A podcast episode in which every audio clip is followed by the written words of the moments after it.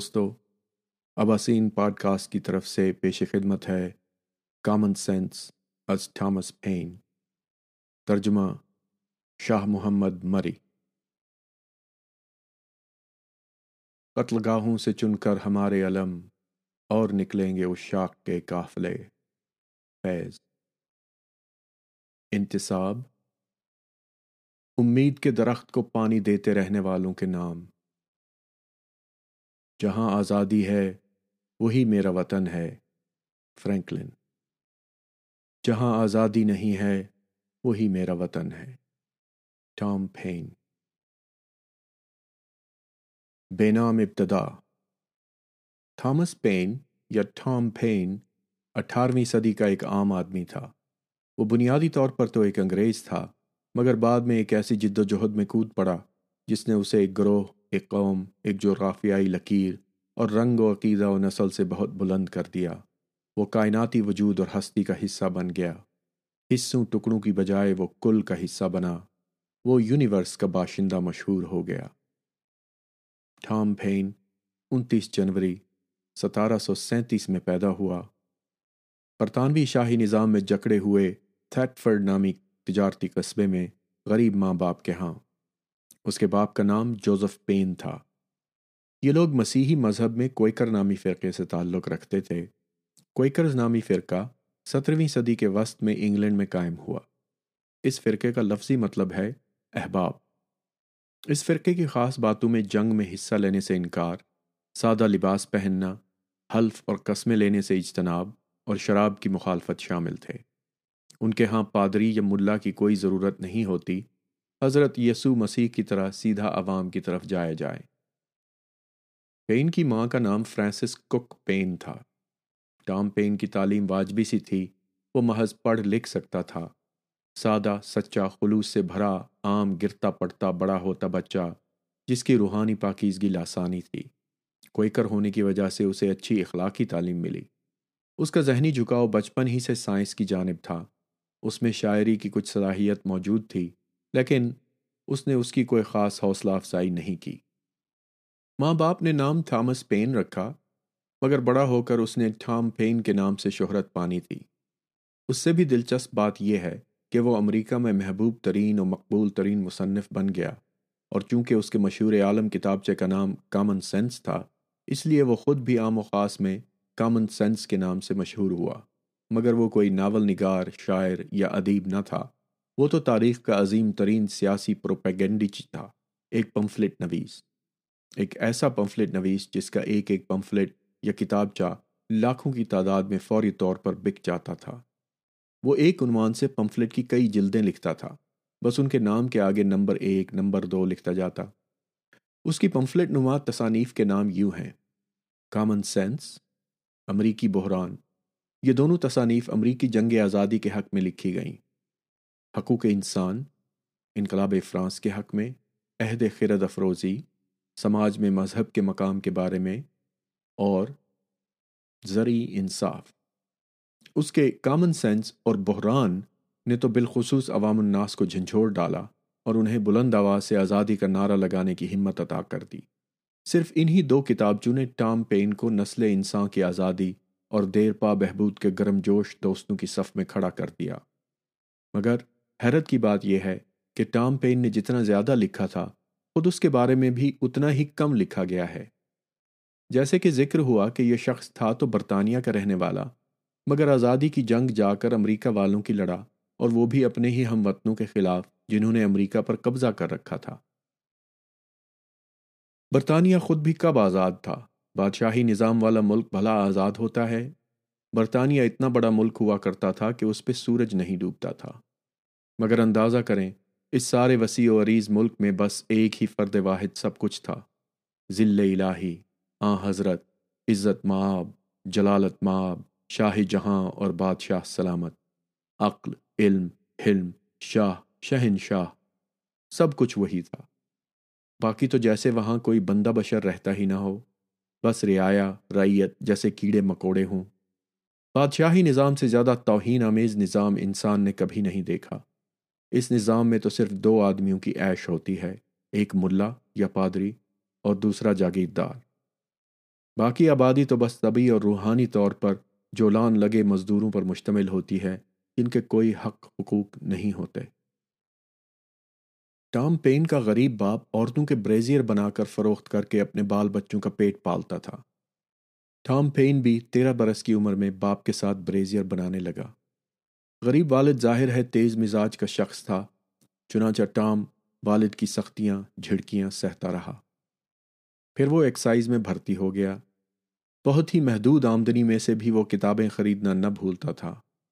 سترہ سو بہتر کے گرما میں اس نے اکیس صفحات پر مشتمل اپنی اولین سیاسی تحریر لکھی، جس میں اس نے تنخواہوں میں اضافے کا مطالبہ کیا، جس کی سزا کے طور پر اسے ایکسائز کی نوکری سے برطرف کر دیا گیا۔ اپنے ملک میں اسے آزادی، آبادی کی کوئی امید نظر نہ آئی۔ بھوک تھی، روحانی سکون اور شخصی بڑھوتری کے تمام امکانات صفر تھے۔ لوگ چرچ اور بادشاہ کی دیکھی اندیکھی زنجیروں سے چمٹے ہوئے تھے۔ خیر کی امید تو عوام سے ہونی تھی، مگر عوام میں اس وقت تک کوئی تحریک، کوئی تنظیم موجود نہ تھی۔ یہ شخص تو سچ کا متلاشی تھا، سچ کی حاکمیت چاہتا تھا۔ لہٰذا محرومی اور ناکامیوں کے تسلسل میں انتہائی غربت، مفلسی اور مشقت کے اندر پک پک کر بے ملکیت اور بے روزگار تھامس پین نے برطانوی نو آبادی امریکہ جانے کی ٹھان لی، جہاں روزگار بہت وافر تھی۔ چنانچہ وہ بنجمن فرینکلن نامی انگریز سے ایک تعارفی خط لینے اس کے پاس پہنچا۔ فرینکلن غلام امریکہ میں قابض برطانیہ کا افسر تھا، جہاں دیدہ، مددگار اور مہذب شخص۔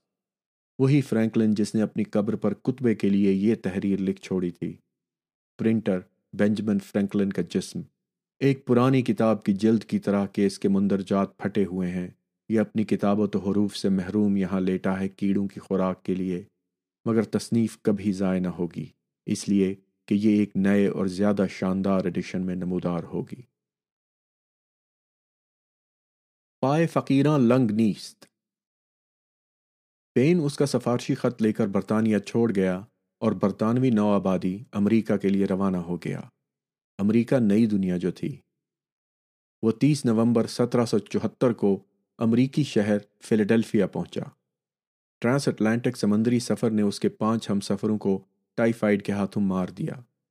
دکھوں کا آدھی ٹام پین بھی بیماری میں ادموا ہوا، مگر مرگ سے ذرا قبل وہاں پہنچا۔ بینجمن فرینکلن کے ڈاکٹر نے اس کا علاج کیا۔ ڈیڑھ ماہ بعد کہیں جا کر اس کی صحت بحال ہوئی۔ روزگار کی تلاش میں بھٹکتے بھٹکتے وہ بالآخر جنوری سترہ سو پچہتر کو پینسلوینیا میگزین کے لیے مضامین لکھنے لگا۔ وہ اس کے ایڈیٹر کا اسسٹنٹ بنا۔ اس پر یہ دلچسپ حقیقت واضح ہوئی کہ خود برطانیہ میں انصاف نہ تھا تو اس کی نو آبادی میں انصاف کہاں سے آتا۔ امریکہ جا کر اس نے غلامی کی بے پردگی کا قریب سے مشاہدہ کیا۔ اس نے سیاہ فام نیگروں کی غلامی دیکھی، عورت کی اب تر حالت کا مشاہدہ کیا۔ ایک زبردست بات اس کے ساتھ یہ ہوئی کہ اس نے سچ کی طرف داری شروع کر دی۔ جہاں جہاں سچ ہوتا، وہاں وہاں تھامس پین ہوتا۔ اور جہاں سچ میں ملاوٹ نظر آتی، تھامس وہاں سے دور بھاگ جاتا۔ لہٰذا وہ دربار سے دور تھا، عدالت سے دور تھا، پادری سے دور تھا، اس کے چرچ سے دور تھا۔ اور آپ ان جگہوں سے جتنا دور ہوں گے، عوام الناس سے اسی قدر نزدیک ہوں گے۔ اور عوام تو اس کا اپنا طبقہ بھی تھا۔ آسانی سے گھل مل جانے والے عوام الناس سے ٹامس پین کی وابستگی زندگی بھر رہی۔ ظاہر ہے کہ وہ کسی اسکول میں نہ جا سکا تھا۔ اس نے زیادہ کتابیں نہیں پڑھی تھیں۔ عام آدمی، عام عوامی زبان اور عام عوامی نشست و برخاست۔ لہٰذا اس نے کبھی بھی الفاظ کی محتاجی میں نہ لکھا۔ اس نے جانوروں پر ظلم کے خلاف لکھا، ڈوئل لڑنے کے رواج کے خلاف لکھا اور بین الاقوامی جھگڑوں کو جنگ کے ذریعے حل کرنے کے خلاف لکھا۔ کچھ ہی عرصے میں وہ اس میگزین کا ایڈیٹر بنا۔ ایک دلچسپ واقعہ اس کی زندگی کے ساتھ یہ ہوا کہ جب برطانیہ کا یہ باشندہ یعنی ٹامس پین، امریکہ پہنچا تو اس وقت امریکی جنگ آزادی شروع ہو چکی تھی۔ امریکہ میں برطانیہ کی تیرہ نو آبادیاں ایسی تھیں جنہوں نے اپنی آزادی کی ٹھان لی تھی۔ اور ان تیرہ نو آبادیوں نے مل کر برطانوی سلطنت سے آزاد ہونے کا فیصلہ کیا اور یہ بھی طے کر لیا کہ آزادی لینے کے بعد وہ یونائٹڈ اسٹیٹس آف امریکہ بنا کر اکٹھے رہیں گے۔ سب سے پہلے تو برطانیہ کی ان نو آبادیوں نے سمندر پار سے حکمرانی کرنے والی برطانوی پارلیمنٹ کی اتھارٹی کو مسترد کیا۔ سترہ سو چوہتر تک ان ساری نو آبادیوں میں سے ہر ایک نے ایک صوبائی کانگریس قائم کی جو خود حکمرانی کا ایک ادارہ تھا۔ چنانچہ برطانیہ نے ان پر فوجیں بھیج دیں۔ سترہ سو پچہتر میں امریکیوں نے مسلح لڑائی کا فیصلہ کیا جو امریکہ کی جنگ آزادی سترہ سو پچہتر تا سترہ سو تراسی کہلائی۔ جارج واشنگٹن اس سپاہی آزادی کا کمانڈر بنا اور امریکی کانگریس کے ساتھ مل کر انگریز کے خلاف لڑائی کرنے لگا۔ آزادی پسند لیڈروں میں جارج واشنگٹن کے علاوہ بینجمن فرینکلن، تھامس جیفرسن اور سیمیول جان کاک شامل تھے، مگر ان کے بیچ اختلافات بھی کافی تھے۔ ایک اور بڑا مسئلہ یہ تھا کہ عام امریکی برطانیہ کے ساتھ ایک مصالحت کی امیدیں لگائے بیٹھے تھے۔ لفظ مسلح جد و جہد کہنا یا لکھنا تو بہت آسان ہوتا ہے، مگر اس کا لڑنا بہت مشکل کام ہے۔ خصوصاً جب آپ کے اپنے پاس اسلحہ نہ ہو، تربیت کی کمی ہو، اور آپ کا دشمن ایک باقاعدہ فوج کے علاوہ جدید ترین اسلحہ اور ٹریننگ سے بھی لیس ہو۔ امریکی آزادی پسندوں کو بھی یہی مسئلہ درپیش تھا۔ اس کا جو حل ڈھائی سو سال قبل امریکی عوام نے نکالا تھا۔ آج بھی دنیا بھر کے انقلابی اور آزادی پسند لوگ اسی پر عمل کرتے نظر آتے ہیں۔ امریکی عوام نے برطانوی نو آبادیاتی فوجوں کے اسلحہ خانوں پر حملے کرنے شروع کر دیے اور انہی کا اسلحہ قبضہ کرنا شروع کر دیا۔ اس طرح فرانس سے بھی اسلحہ خریدنے کا خفیہ کام بھی جاری رکھا۔ الغرض کہیں ہار، کہیں فتح کا سلسلہ چلتا رہا۔ برطانیہ کے خلاف امریکہ کی آزادی کی یہ تحریک موجود تو تھی، مگر سمجھو یہ سمت و نظم سے بالکل خالی تھی۔ بریزیئر بنانے والے پین کو انسان بننے کا سنہری موقع ہاتھ آیا، اس نے آزادی اور سچ کو پہچان لیا۔ بے پناہ ذہانت سے سرشار تھامس پین نے غلام امریکہ کو برطانیہ سے آزاد کرانے کی لڑائی میں شامل ہونے کا فیصلہ کیا۔ غلامی سچ کو کفس میں جو ڈالتی ہے، غلامی تو چرتے پھرتے، جاگتے گاتے انسان کو دول شاہ کے چوہوں میں بدل دیتی ہے۔ غلامی کے خلاف ہونا بدصورتی کے خلاف ہونا ہے۔ آزادی جمالیات ہے اور جمال و جمالیات تو تھامس پین کا پیر خانہ تھا۔ اس نے کتنی مشکلوں سے میگزین کی ایڈیٹری حاصل کی تھی، مگر سماجی فریضے کے سامنے نوکریوں کی کیا حیثیت؟ چنانچہ اس انقلابی نے ایڈیٹری چھوڑ دی اور سترہ سو چھہتر میں کامن سینس نامی مشہور زمانہ پمفلٹ لکھنے میں جت گیا۔ کامن سینس سترہ سو چھہتر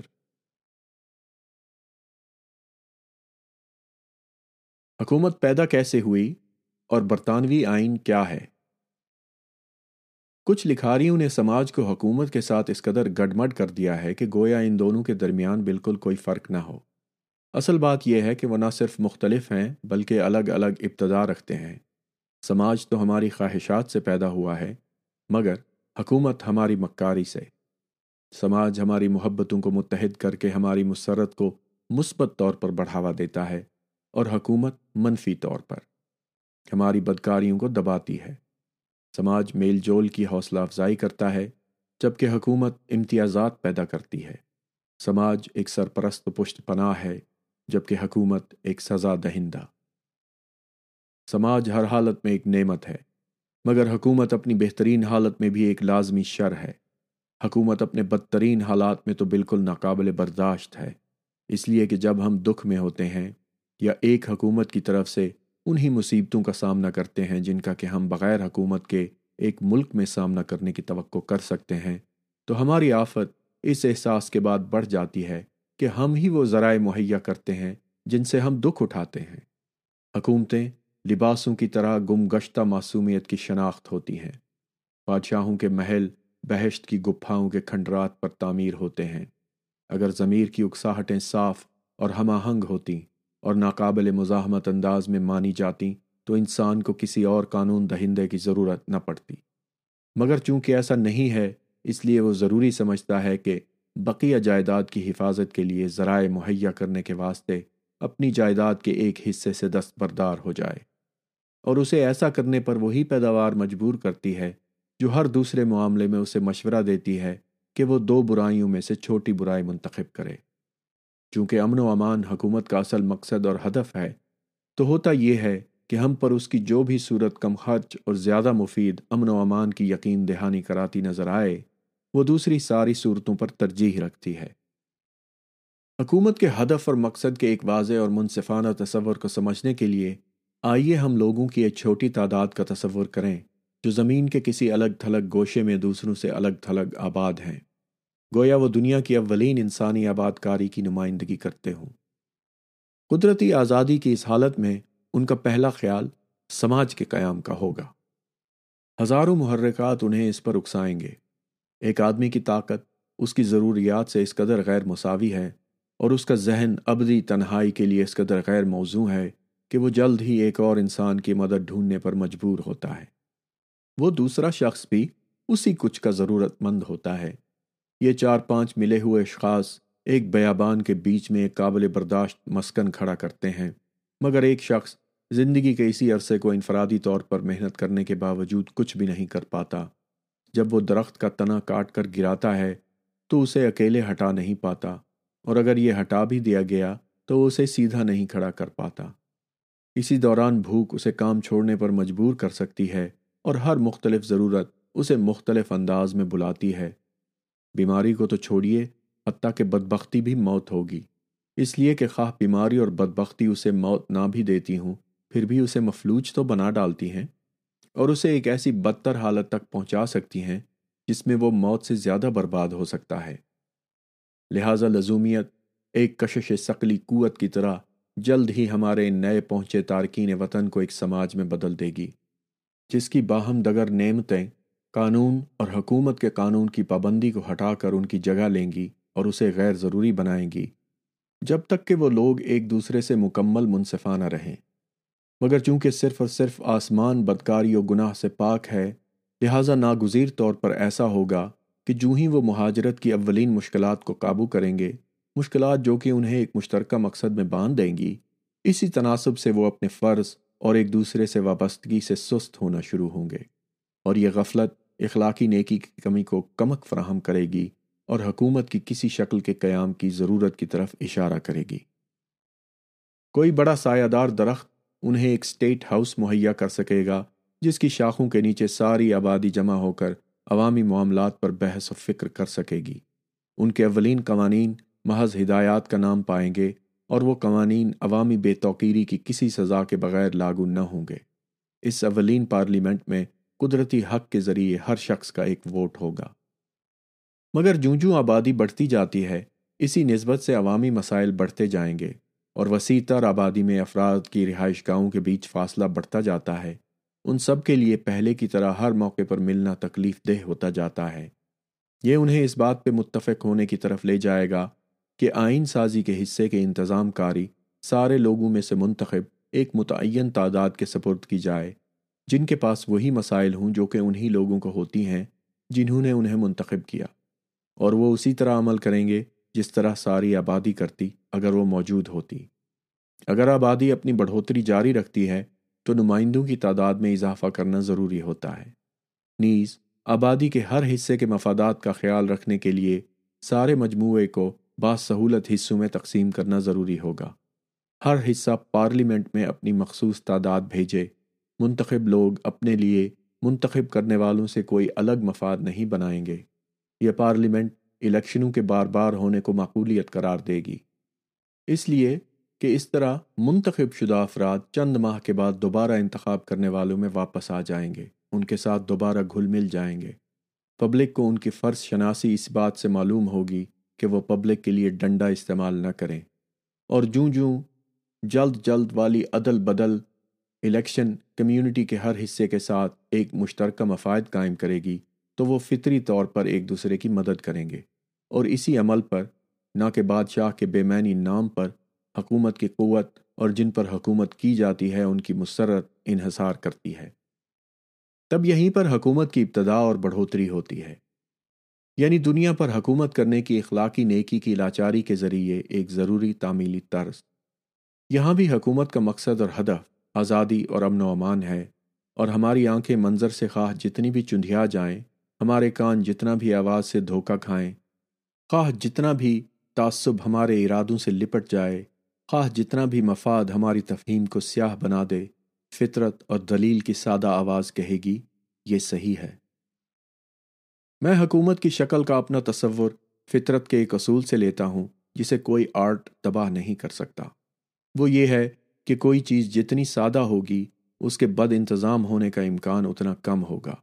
اور جب وہ خراب ہو جائے تو آسانی سے مرمت ہوتی ہے۔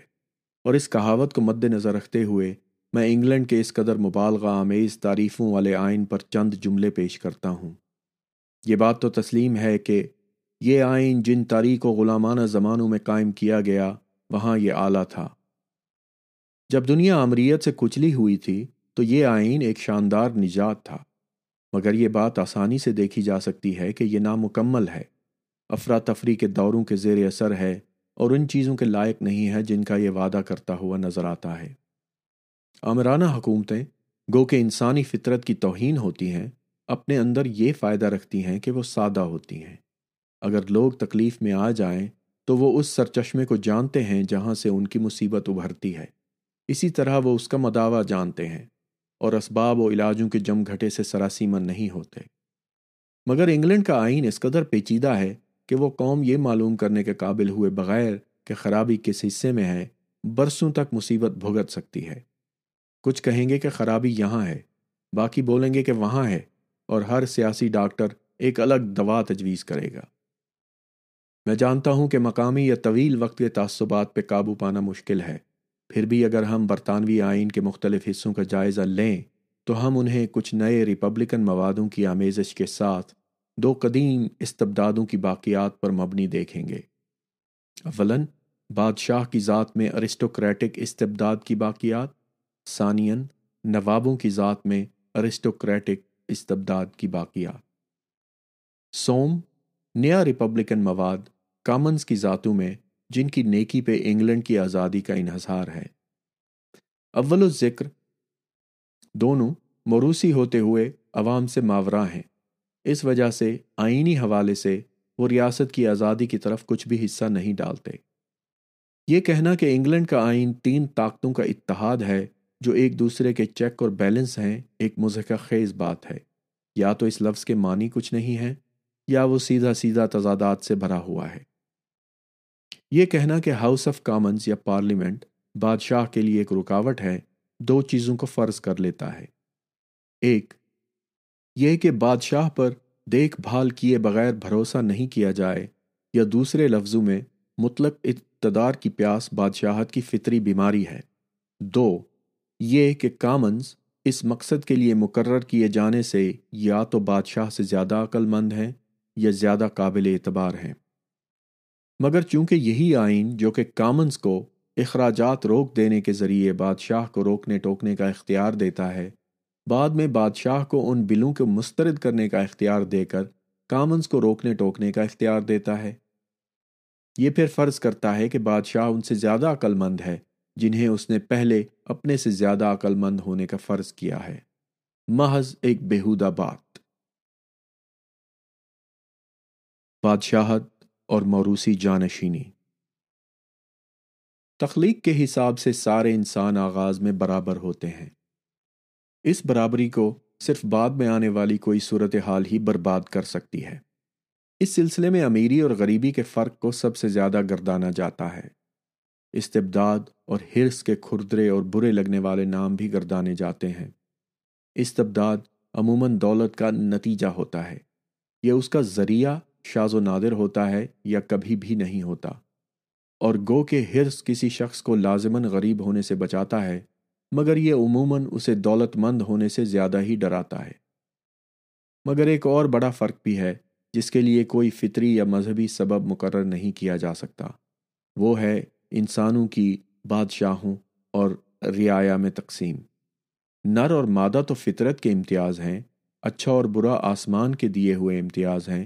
مگر اس بات کی تحقیق ہونی چاہیے کہ دنیا میں انسانوں کی ایک نسل بادشاہوں کی کس طرح بقیہ انسانوں سے اس قدر عالی مقام پہ آئی اور ایک نئی نسل و نو یعنی سپیشیز کی طرح ممتاز ہوئی۔ یہ تحقیق بھی ہونی چاہیے کہ آیا وہ بنی نو انسان کے لیے خوشی کا وسیلہ ہے یا دکھ اور بربادی کا۔ مذہبی کرونالوجی کے مطابق شروع شروع میں دنیا کے اندر بادشاہوں کا وجود نہ تھا، اسی لیے جنگیں نہ تھیں۔ یہ بادشاہوں کا تکبر ہے جو بری نو انسان کو مصیبت میں ڈالتا ہے۔ ہالینڈ کسی بادشاہ کے بغیر اس آخری صدی میں یورپ میں کسی بھی شاہی حکومت سے زیادہ امن کے مزے لوٹتا رہا۔ قدیم زمانہ اسی رائے کی حمایت میں گواہی دیتا ہے۔ اس لیے کہ اولین پدر سری کی خاموش اور دیہی زندگیوں میں ان کے اندر مسرت جیسی کوئی چیز موجود تھی جو اس وقت ختم ہو جاتی ہے جب ہم بادشاہت کی تاریخ تک آتے ہیں۔ دنیا میں بادشاہوں کی طرف سے حکومت سب سے پہلے کفرستان نے متعارف کرائی تھی، جن سے یہ رواج اسرائیل کے بچوں نے نقل کیا۔ یہ ان ایجادات میں سب سے مالا مال ایجاد تھی جو شیطان نے آج تک بت پرستی کی ترویج کے لیے کیں۔ اہل کتاب سے پہلے کے لوگ تو اپنے مرے ہوئے بادشاہوں کو الوہی احترام دیتے تھے، اور مسیحی دنیا نے اپنے زندہ بادشاہوں کے ساتھ یہی کچھ کر کے شیطانی منصوبے کو بہتر بنایا ہے۔ ایک ایسے کیڑے کو مقدس میجسٹی کا لقب دینا کس قدر ناپاک بات ہے جو اپنی شان و شوکت کے عین شباب میں گرد و غبار میں منہدم ہو رہی ہے۔ بادشاہت کی برائی میں ہم نے موروسی جانشینی کی برائی بھی ڈال دی ہے اور جس طرح بادشاہت ہمارے اپنے ہاتھوں سے ہم کو ذلیل اور کمتر بناتی ہے، اسی طرح موروسی جانشینی بعد کی آنے والی نسل کی توہین ہے، چونکہ سارے انسان آغاز میں برابر ہیں اس لیے کسی کو بھی پیدائشی طور پر یہ حق نہیں کہ وہ ذاتی طور پر اپنے خاندان کو تمام دوسروں پر ہمیشہ کے لیے مسلسل ترجیح دے۔ کیونکہ ہو سکتا ہے کہ وہ اپنے ہم اثروں سے اعزازات کے کچھ زیادہ درجے کا حقدار ہو، مگر اس کے ورثاء ان اعزازات کو ترکے کے بطور وصول کرنے میں بہت ہی نالائق ہوتے ہیں۔ بادشاہوں میں موروثی حق کی بے وقوفی کا ایک مضبوط ترین فطری ثبوت یہ ہے کہ قدرت اسے نامنظور کرتی ہے، مگر نہ قدرت بنی نو انسان کو شیر کی جگہ گدھا دے کر اسے بار بار مزے کا خیز نہ بناتی۔ اعزازات کے عطا کرنے والوں کے پاس آنے والی نسل کا حق غضب کرنے کا کوئی اختیار نہ تھا۔ وہ یہ تو کہہ سکتے تھے کہ ہم تمہیں اپنا سربراہ چنتے ہیں، مگر وہ یہ نہیں کہہ سکتے تھے کہ تمہارے بچے اور تمہارے بچوں کے بچے ہمارے بچوں کے بچوں پر ہمیشہ کے لیے حکمرانی کریں گے۔ اس طرح کا بے عقل، بے انصاف اور غیر فطری معاہدہ اگلی موروسی جانشینی میں انہیں غنڈے یا ایک احمق کی حکومت کے تحت ڈال سکتا ہے۔ دانا ترین آدمیوں کی اکثریت نے ہمیشہ موروسی حق کو توہین آمیز نظروں سے دیکھا ہے۔ یہ ان برائیوں میں سے ایک ہے جو اگر ایک بار قائم ہو جائے تو آسانی سے دور نہیں کی جا سکتی۔ بہت سارے لوگ تو خوف سے جھک جاتے ہیں اور باقی ابہام سے۔ اور بادشاہ کے ساتھ زیادہ طاقتور حصہ باقیوں کے لوٹ مار میں حصے دار ہوتا ہے۔ یہ فرض کرنا غیر حقیقی ہے کہ بادشاہوں کی موجودہ نسل کی کوئی معزز ابتدا تھی۔ ہم اگر عہد قدیم کے دبیز پردے اٹھائیں اور اولین بادشاہ دیکھیں تو ہمیں معلوم ہوگا کہ وہ کسی بے آرام بدماش گینگ کے سربراہ سے کسی طرح بھی بہتر نہیں تھا، جس کے دوسروں سے زیادہ مکارانہ صفاق طریقوں نے اسے ڈاکوؤں میں سے چیف کا نام دلایا۔ اس نے طاقت میں اضافے اور اپنے لوٹ کھسوٹ کو توسیع دیتے ہوئے خاموش اور بے دفاع انسان کو بار بار کے چندوں کے ذریعے اپنی حفاظت خریدنے پر خوف دلایا۔ پھر بھی اس کے منتخب کرنے والوں کو اس کی نسل کو موروثی حق دینے کا کوئی خیال نہ تھا۔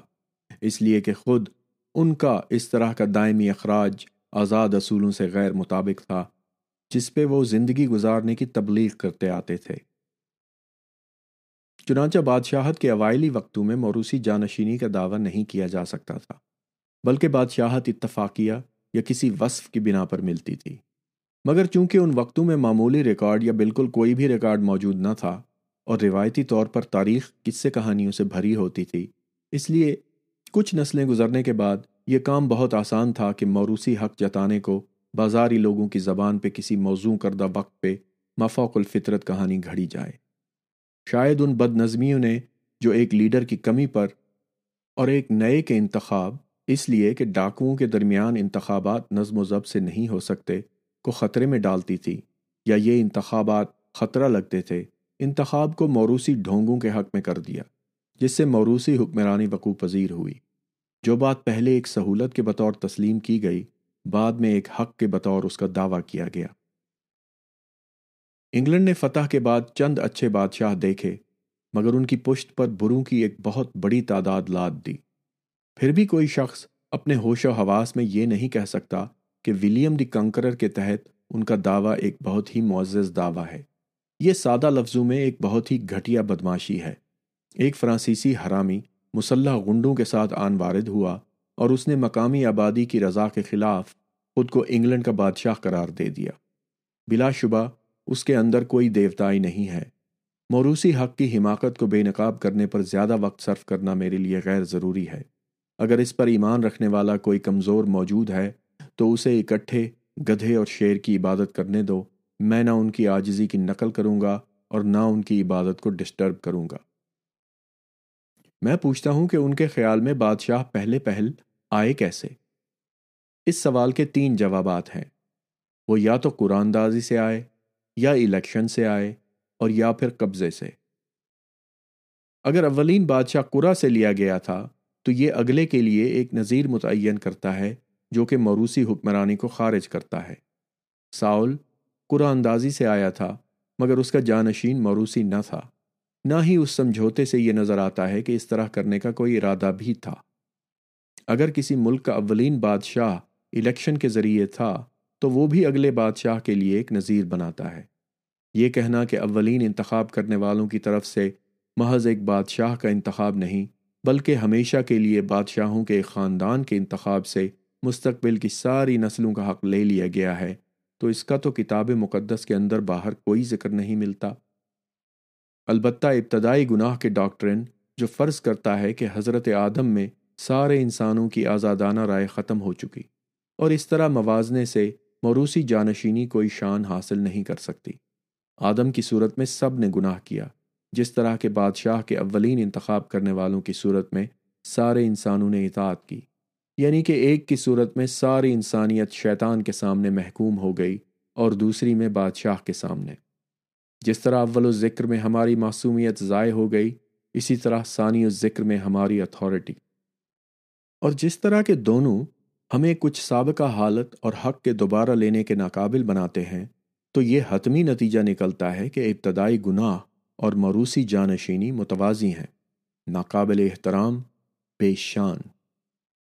اگر ہم بادشاہ کے کام کے بارے میں تحقیق کریں، تو ہم دیکھیں گے کہ کچھ ممالک میں ان کے پاس کرنے کو کچھ نہ ہوگا، اور خود کو مسرت دیے بغیر یا قوم کو فائدہ دیے بغیر اپنی زندگیاں فضول گزارنے کے بعد منظر سے ہٹ جاتے ہیں، اور اپنے جانشینوں کو اسی بیکار دائرے میں چلنے چھوڑتے ہیں۔ مطلق بادشاہوں میں سول اور ملٹری کام کا سارا بوجھ بادشاہ پر ہوتا ہے۔ اسرائیل کے بچوں نے ایک بادشاہ کے لیے درخواست اس حاجت کو پورا کرنے کے لیے کی کہ وہ ہماری عدالت کرے اور ہم سے پہلے باہر جائے اور ہماری جنگیں لڑے۔ مگر انگلینڈ جیسے ممالک میں وہ نہ تو جج ہے اور نہ جرنیل۔ اس لیے انسان حیران ہو جاتا ہے کہ اس کا کام ہے کیا۔ ایک حکومت جس قدر ایک ریپبلک و جمہوریہ کے قریب پہنچتی ہے بادشاہ کا کام اتنا ہی کم ہو جاتا ہے۔ سر ولیم میریڈیتھ اسے ایک ریپبلک کہتا ہے، مگر اپنی موجودہ صورت میں یہ اس نام کے لائق نہیں ہے۔ اس لیے کہ یہ تاج کے کرپٹ اثر میں ہے۔ سب جگہیں اس کے حوالے ہیں۔ اس نے اقتدار کو اس قدر مؤثر طور پر نگل لیا ہے کہ حکومت انگلینڈ قریب قریب اسی قدر بادشاہت والی ہے جس طرح کہ فرانس اور اسپین کی حکومت۔ لوگ سمجھے بغیر ناموں سے متاثر ہوتے ہیں۔ اس وجہ سے انگلینڈ کے آئین کے ریپبلکن حصے پہ انگریز ناز کرتے ہیں یعنی خود اپنی جیسوں میں سے ایک کو ہاؤس آف کامنز کے انتخاب کی آزادی ہوتی ہے۔ اور یہ دیکھنا آسان ہے کہ جب ریپبلکن خوبیاں ناکام ہوتی ہیں تو غلامی تعاقب کرتی ہے۔ انگلینڈ کا آئین بیمار بیمار سا ہے۔ صرف اس لیے کہ بادشاہت نے ریپبلک کو زہرالود کیا، تاج نے کامنز کو جذب کر لیا ہے۔ انگلینڈ میں کسی بادشاہ کے پاس جنگ چھیڑنے اور علاقے مفت انعام دینے کے علاوہ کوئی کام نہیں ہوتا، جس کا سادہ الفاظ میں مطلب ہے قوم کو کنگال کر دینا۔ یہ ایک ایسے شخص کے لیے واقعی بہت اچھا کاروبار ہے، جسے اس کام کے لیے سالانہ آٹھ سو ہزار یعنی اسی لاکھ سٹرلنگ خرچ کرنے کی اجازت دی جائے۔ اب تک جتنے بھی تاج و تخت والے بدماش گزرے ہیں، ان سب میں سے خدا کی نظر میں اور سماج کی نظر میں بھی وہ شخص زیادہ پیارا ہے جو ایماندار ہو۔ امریکہ کی موجودہ صورتحال۔ اگلے صفحات پر میں سادہ حقائق، صاف دلائل اور کامن سینس سے زیادہ کچھ بھی پیش نہیں کروں گا اور قاری سے اس کے سوا کوئی اور تمہیدی باتیں نہیں کروں گا کہ وہ خود کو تعصب اور بدگمانی سے پاک کرے اور اپنے استدلال اور احساسات کو خود متعین کرے۔ یہ بھی کہ وہ ایک شخص کے اصل کردار کو پہن لے یا بلکہ وہ اسے اتارے نہیں اور اپنے تصورات کو سخاوت کے ساتھ آج سے آگے وسعت دے۔ انگلینڈ اور امریکہ کے درمیان جد و جہد کے موضوع پر جلدوں کی جلدیں لکھی جا چکی ہیں۔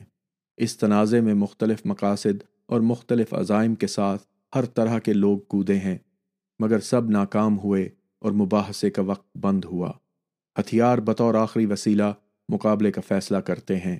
اپیل بادشاہ کا آخری انتخاب تھا اور غلام کالونیوں نے چیلنج کو قبول کیا ہے۔ ایک عظیم تر قدر والے نصب العین کے لیے حالات کبھی بھی آسان نہ رہے۔ یہ ایک شہر، ایک ملک، ایک صوبے یا سلطنت کی بات نہیں ہے، بلکہ ایک بر اعظم کی بات ہے۔ رہائش کے قابل کرۂ عرض کے کم از کم آٹھویں حصے کی بات ہے۔ یہ ایک دن، ایک سال یا ایک عمر کا معاملہ نہیں ہے، بلکہ آنے والی نسل اس مقابلے میں خود شامل ہے اور وہ اب کی کاروائیوں سے وقت کے آخر تک کم یا زیادہ متاثر ہوں گے۔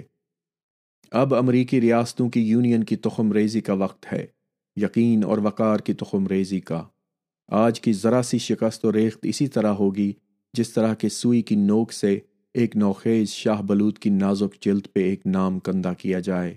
زخم درخت کے بڑھنے کے ساتھ ساتھ بڑھتا جائے گا۔ اور آنے والی نسل اسے مکمل طور پر بڑے ہوئے حروف کے طور پر پڑھے گی۔ معاملے کو دلیل کی بجائے اسلحے کی طرف بھیجنے سے سیاست میں ایک نیا دور شروع ہوا ہے۔ فکر کا ایک نیا طریقہ ابھرا ہے۔ انیس اپریل، جھڑپوں کی شروعات، سے قبل کے سارے منصوبے اور تجاویز گزشتہ سال کی جنتریوں کی طرح ہیں، جو گو کہ اس وقت مناسب تھے مگر اب ناکارہ ہو چکی ہیں اور ان کی جگہ دوسرے لے چکے ہیں۔ اس وقت مسئلے کے دونوں طرفین کی جانب سے جو کچھ بھی پیش کیا گیا، وہ ایک ہی نقطے پر آن ختم ہوا یعنی برطانیہ سے ایک اتحاد۔ دونوں میں فرق محض اس بات پہ تھا کہ اس پر عمل کیسے ہو۔ ایک طاقت کی تجویز کر رہا تھا، دوسرا دوستی کی۔ مگر اب تک ہوا یہ کہ اول و ذکر ناکام ہو گیا ہے اور دوسرے نے اپنا اثر کھو دیا ہے۔ مصالحت کے فوائد کے بارے میں بہت کچھ کہا جا چکا ہے۔ مصالحت تو ایک خواب کی طرح گزر گئی ہے اور ہمیں اسی طرح چھوڑ گئی ہے جس طرح کے ہم تھے۔ ہمیں دلیل کے متضاد پہلو کا بھی جائزہ لینا چاہیے اور ان بہت سے مادی زخموں میں سے کچھ کی تحقیق کرنی چاہیے جو یہ غلام کالونیاں برطانیہ سے منسلک اور محتاجی میں سہتی ہیں اور ہمیشہ سہتی رہیں گی۔ فطرت اور کامن سینس کے اصولوں پر اس منسلکی اور محتاجی کا جائزہ لینا چاہیے اور یہ دیکھنا چاہیے کہ اگر ہم علیحدہ ہوئے تو ہمیں کس پہ اعتبار کرنا ہے۔ اور اگر غلام رہے تو ہمیں کیا توقع کرنی ہے؟ میں نے کچھ لوگوں کو اس بات پہ زور دیتے ہوئے سنا کہ چونکہ غلام امریکہ برطانیہ کے ساتھ اپنے سابقہ غلامی والے تعلق کی بنا پر ترقی کر چکا ہے، اس لیے وہی تعلق اس کے مستقبل کی مسرت کے لیے بھی ضروری ہے۔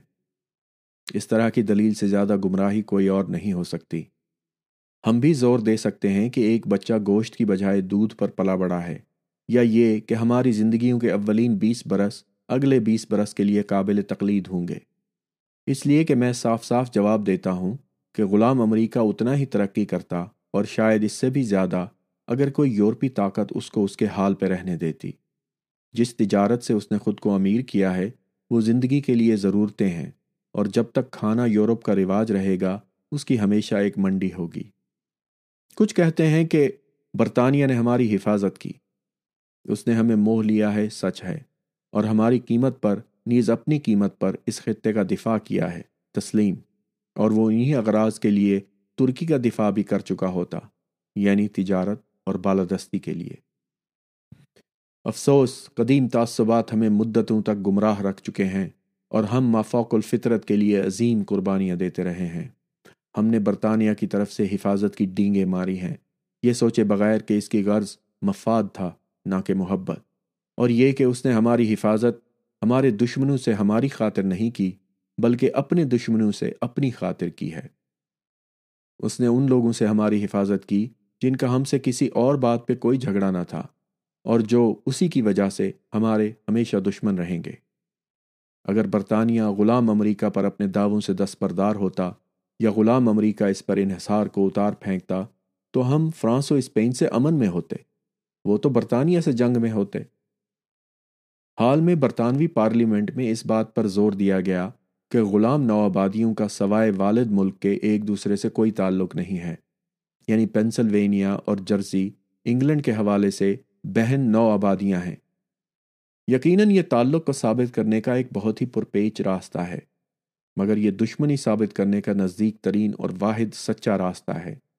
امریکی کے بطور فرانس اور اسپین تو کبھی بھی ہمارے دشمن نہ رہے، نہ ہی وہ شاید کبھی ہوں گے، مگر برطانیہ کی رعایا ہونے کی وجہ سے وہ ہمارے دشمن ہیں۔ مگر کچھ کہتے ہیں کہ برطانیہ والد ملک ہے۔ پھر تو اس سلوک پر لانت ہو، اس لیے کہ وحشی سے وحشی درندہ بھی اپنے بچوں کو چیرتا پھاڑتا نہیں اور ہڑپ نہیں کرتا، نہ ہی درندے اپنے خاندانوں سے جنگ لڑتے ہیں۔ والد یا والدہ ملک کی اصطلاح اس کے جونکوں نے مسیحیت میں اپنائی ہے۔ ہمارے ذہنوں کی سری اور اعتقاد کمزوری پر ایک ناجائز تعصب حاصل کرنے کے ایک پوپ پرستانہ نیچ عزائم کے ساتھ۔ امریکہ کا والد ملک یورپ ہے، نہ کہ انگلینڈ۔ یہ نئی دنیا، امریکہ، یورپ کے ہر کونے سے سول اور مذہبی آزادی کے ایزا رسیدہ اشاق کے لیے جائے پناہ رہی ہے۔ وہ ادھر فرار ہوئے ہیں۔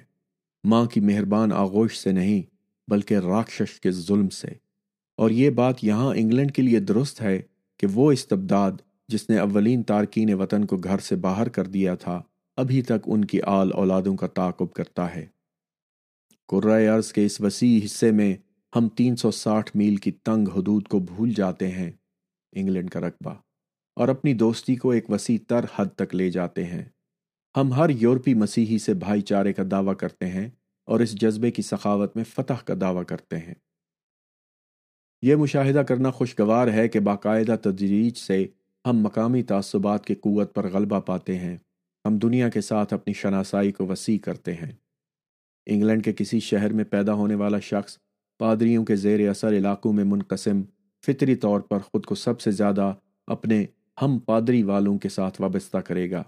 اس لیے کہ کئی معاملات میں ان کے مفادات مشترک ہوتے ہیں اور پڑوسی کے نام سے خود کو ممتاز کرے گا۔ اگر وہ اس کے گھر سے چند میل دور ملتا ہے تو وہ گلی کے تنگ خیال کو ترک کرے گا اور اسے ہم شہر کے نام سے سلام کرے گا۔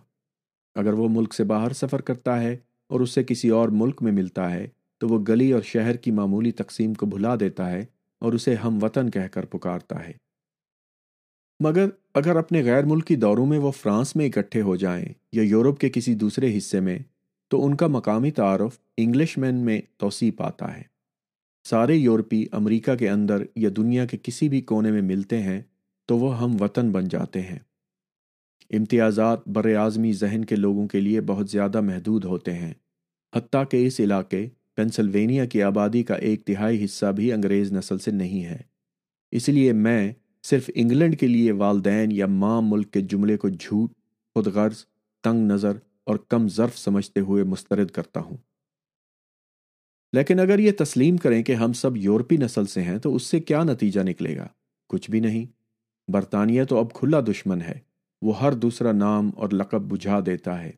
یہ کہنا کہ مفاہمت ہمارا فرض ہے، واقعی مزہ کا خیز ہے۔ انگلینڈ کے موجودہ سلسلے کا پہلا بادشاہ ولیم دی کانکرر ایک فرانسیسی تھا اور انگلینڈ کے نوابوں کا نصف اسی ملک کی آل اولاد ہیں۔ اس طرح دلیل کے اسی طرز سے تو انگلینڈ پر فرانس کو حکمرانی کرنی چاہیے۔ برطانیہ اور غلام امریکی علاقوں کی متحدہ قوت کے بارے میں بہت کچھ کہا گیا ہے۔ مثلا یہ کہ باہم مل کر وہ دنیا کو شکست دے سکتے ہیں۔ مگر یہ محض مفروضہ ہے۔ جنگ کی تقدیر غیر یقینی ہے کہ اظہار اور باتیں کوئی معنی نہیں رکھتی۔ اس لیے کہ یہ کانٹیننٹ ایشیا، افریقہ یا یورپ میں برطانوی فوجوں کی مدد کے لیے اپنے باشندوں کے بھیجے جانے کا دکھ کبھی نہیں سہے گا۔ مزید برآں ہمیں دنیا سے لڑنے سے کیا غرض؟ ہمارا منصوبہ تجارت ہے، اور اگر اچھی طرح توجہ دی جائے تو تجارت ہمیں سارے یورپ سے امن و دوستی عطا کرے گی۔ اس لیے کہ امریکہ کا ایک فری پورٹ ہونا سارے یورپ کے مفاد میں ہے۔ اس کی تجارت ہمیشہ اس کا دفاع اور اس کی حفاظت بنے گی، اور سونے اور چاندی کا اس کا بانچ پن اسے حملہ آور سے نجات دے گا۔ میں مفاہمت کے گرم جوش ترین حامی کو چیلنج کرتا ہوں کہ وہ برطانیہ سے تعلق رکھنے کا ایک بھی فائدہ بتا دے جو امریکہ کو ہو سکے۔ میں اپنا چیلنج دہراتا ہوں۔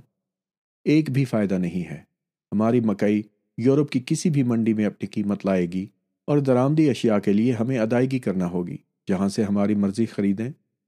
مگر اس تعلق سے ہم جو زخم اور نقصانات سہتے ہیں وہ لاتعداد ہیں۔ وسیع طور پر بنی نو انسان کے لیے اور خود اپنے لیے ہمارا فرض ہمیں اس اتحاد کو اختیار کرنے کا حکم دیتا ہے۔ اس لیے کہ برطانیہ کے ساتھ کوئی اطاعت یا اس پہ کوئی انحصار اس بر اعظم کو یورپی جنگوں جھگڑوں میں براہ راست شامل کر دے گا اور ہمیں ان قوموں سے اختلاف میں ڈال دے گا جو ویسے ہماری دوستی چاہتی ہیں اور جن کے خلاف نہ تو ہمیں کوئی ناراضگی ہے نہ کوئی شکایت۔ چونکہ یورپ تجارت کے لیے ہماری منڈی ہے، اس لیے ہمیں اس کے کسی حصے کے ساتھ کوئی جانب دارانہ تعلق نہیں بنانا چاہیے۔ یورپی جھگڑوں کو ختم کرنا غلام امریکہ کا اصل مفاد ہے، مگر وہ ایسا کبھی بھی نہیں کر سکتا۔ اس لیے کہ برطانیہ پر اس کے انحصار نے اسے برطانوی سیاست کے پیمانے سے دیکھے جانے پر لگا دیا ہے۔ یورپ امن کی راہ پہ گامزن ہونے سے باز رہے گا، اس لیے کہ وہ بادشاہوں سے بھرا پڑا ہے۔ اور جب بھی انگلینڈ اور کسی خارجی قوت کے بیچ جنگ چھڑ جاتی ہے، تو امریکہ کی تجارت برباد ہو جاتی ہے۔ وجہ برطانیہ سے اس کا تعلق ہے۔ ہو سکتا ہے اگلی جنگ پچھلی کی طرح نہ نکلے اور اسے ایسا ہونا بھی نہیں چاہیے۔ مفاہمت کے طرفدار اس وقت علیحدگی خواہش کریں گے اس لیے کہ اس صورت میں غیر جانبداری محفوظ تر دفاع ہوگی۔ ہر صحیح اور منطقی چیز علیحدگی کی وکالت کرتی ہے۔ تہتیگ ہوئے کا خون اور فطرت کی روتی ہوئی آواز فریاد کرتی ہے کہ یہ برطانیہ سے الگ ہونے کا وقت ہے۔ حتیٰ کہ جس فاصلے پر خدا نے انگلینڈ اور امریکہ کو رکھا ہے، وہ بھی ایک مضبوط اور فطری ثبوت ہے کہ ایک کی دوسرے پر اتھارٹی آسمان کی مرضی کبھی نہ تھی۔ اسی طرح جس وقت یہ بر اعظم دریافت ہوا اس دلیل کا وزن بڑھ جاتا ہے اور جس طریقے سے اسے انسانوں سے آباد کیا گیا، اس دلیل کی قوت بڑھاتی ہے۔ اصلاح امریکہ کی دریافت سے پہلے واقع ہوئی۔ گویا خدا شان کے ساتھ مستقبل کے برسوں میں ایزا رسیدہ کے لیے ایک پناہ گاہ کھولنا چاہتا تھا، جب گھر نہ دوستی کا متحمل ہو، نہ حفاظت کا۔ ان نو آبادیاتی ریاستوں پر برطانیہ کی اتھارٹی حکومت کی ایک صورت ہے، جس کا جلد یا بدیر خاتمہ یقینی ہے۔ اور کوئی بھی سنجیدہ دماغ سامنے دیکھ کر اس دردناک اور مثبت یقین کے ساتھ کوئی حقیقی مسرت نہیں اخذ کر سکتا کہ جسے وہ موجودہ آئین کہتا ہے، محض عارضی ہے۔ والدین کے بطور ہمیں یہ جانتے ہوئے کوئی خوشی نہیں ہوتی کہ یہ حکومت کوئی ایسی چیز یقینی بنانے کے لیے کافی دیر تک چل نہیں سکتی جسے ہم آنے والی نسل کو ترکہ کر سکیں۔ اور دلیل کے ایک سادہ طریقے سے، جیسے کہ ہم اگلی نسل کو قرض میں ڈال رہے ہیں اس کا کام کرنا چاہیے۔ وگرنہ ہم اگلی نسلوں کو حقیر اور قابل ترس طور پر استعمال کریں گے۔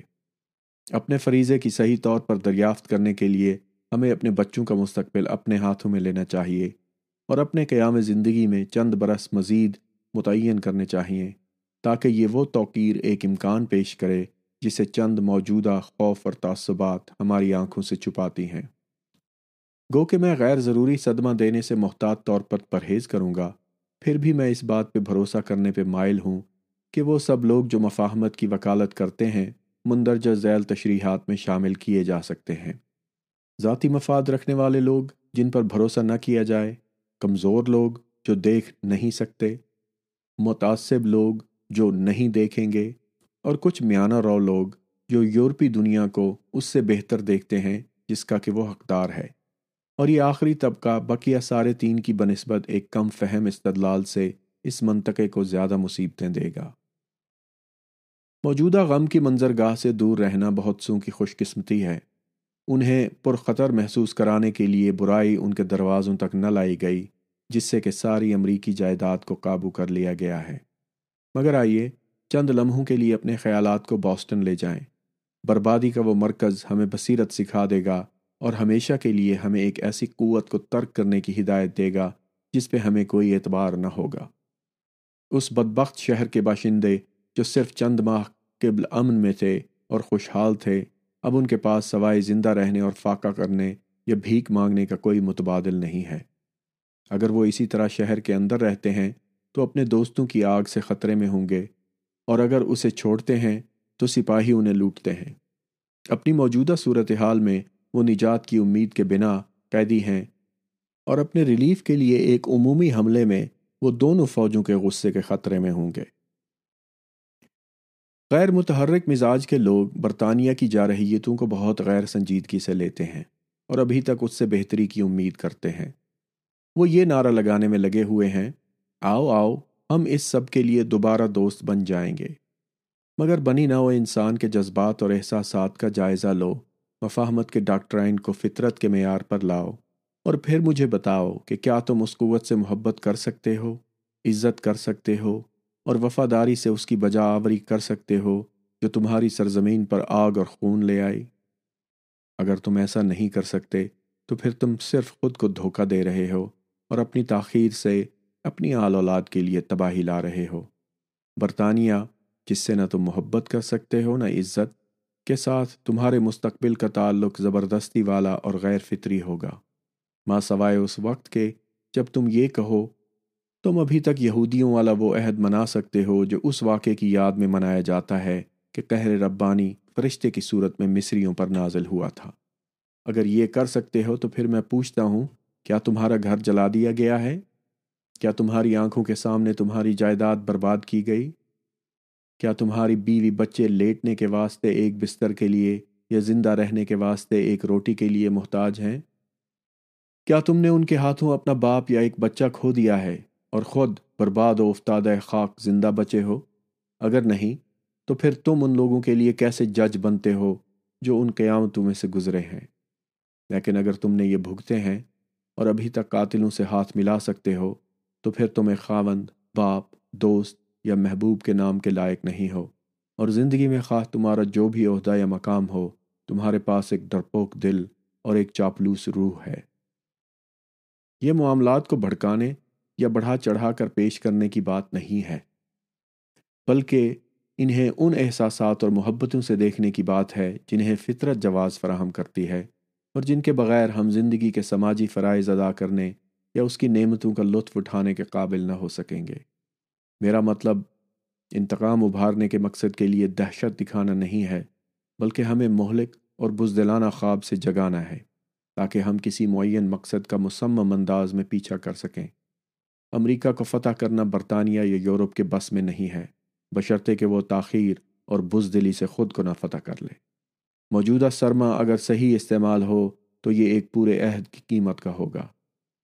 لیکن اگر اسے ضائع کیا گیا یا نظر انداز کیا گیا تو سارا کانٹیننٹ اس بدقسمتی کا پیالہ پیے گا اور کوئی سزا نہیں جس کا وہ مستحق نہ ہو۔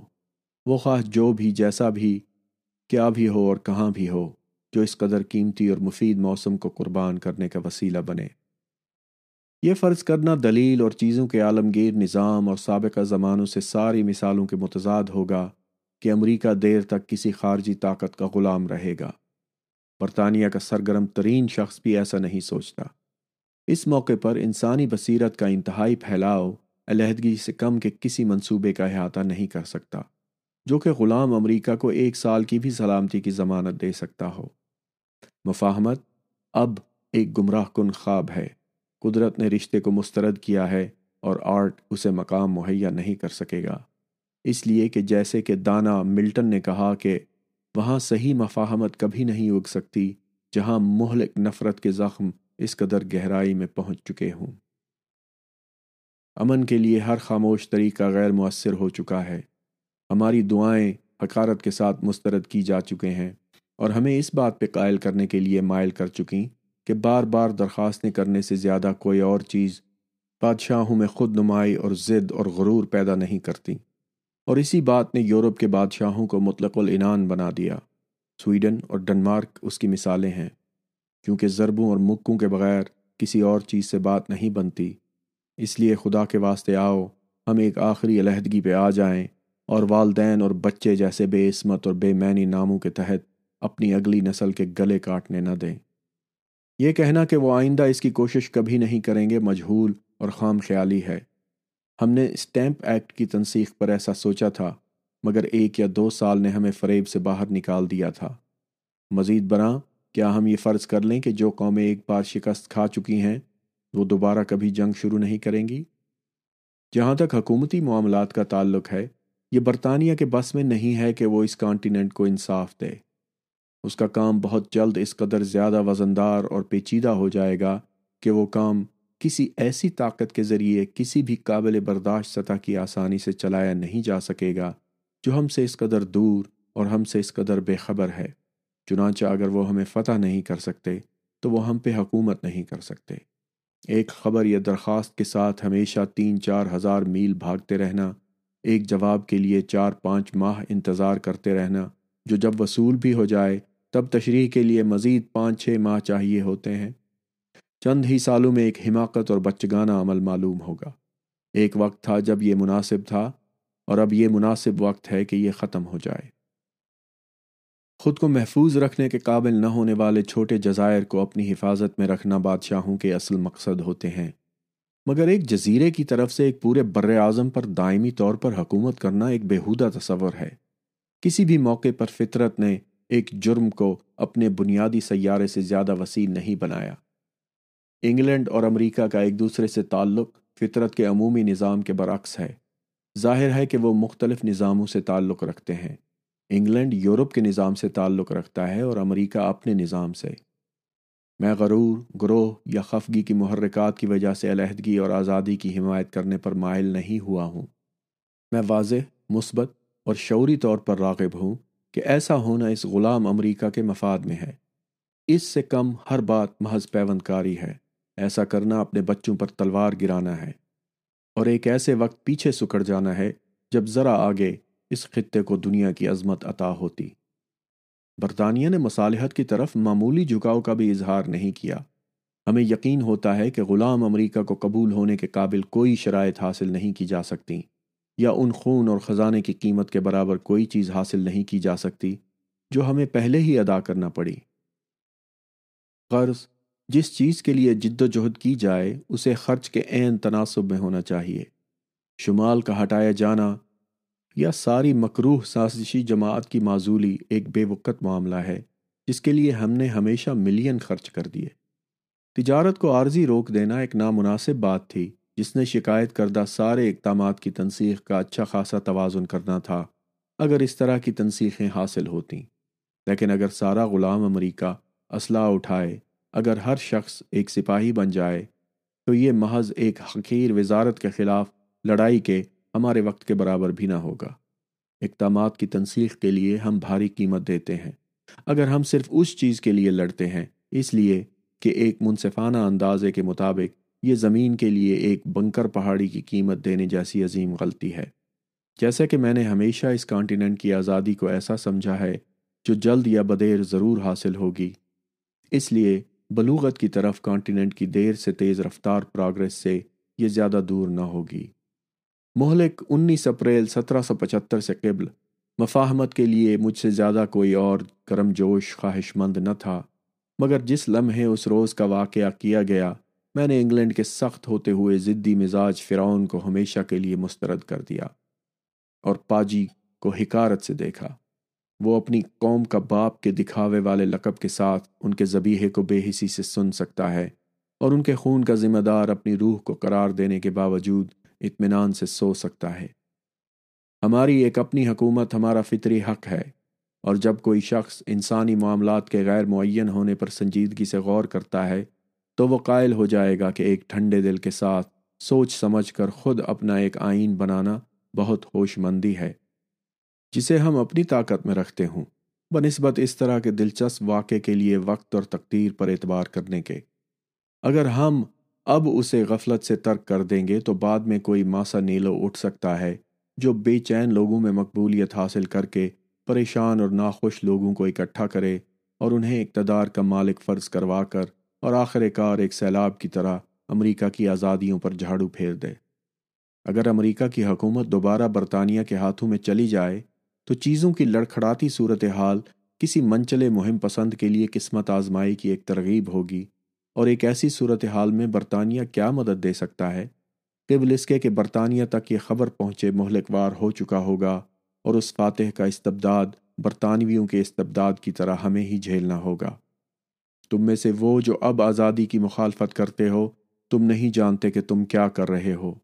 حکومت کی کرسی خالی چھوڑ کر دائمی ظلم و استبداد کا ایک دروازہ کھول رہے ہو۔ ہزاروں، لاکھوں ایسے ہیں جو اس بربر اور جہنمی طاقت کو غلام امریکہ سے نکال باہر کرنے کو عظیم الشان سمجھتے ہیں، جس نے کہ ہمیں تباہ کرنے کے لیے انڈینز اور نیگروز کو بھڑکایا۔ اس ظلم کی دگنی پشمانی ہے۔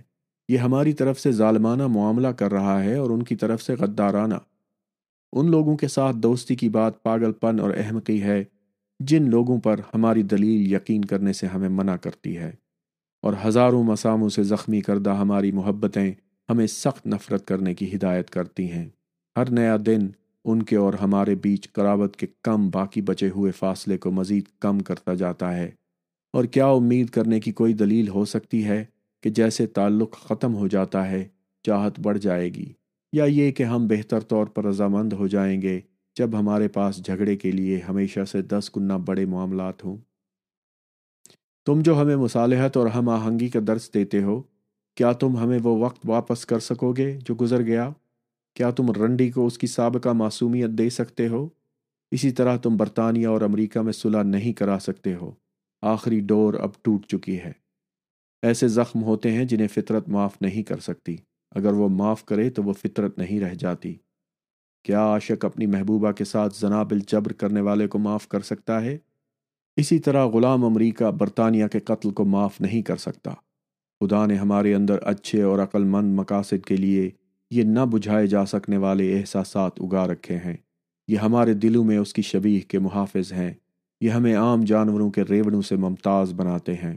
اگر ہم محبت کے احساسات کے لیے بے حص ہوتے تو انصاف روئے زمین سے مکمل طور پر ختم ہو جاتا یا محض ایک اتفاقیہ وجود رکھتا۔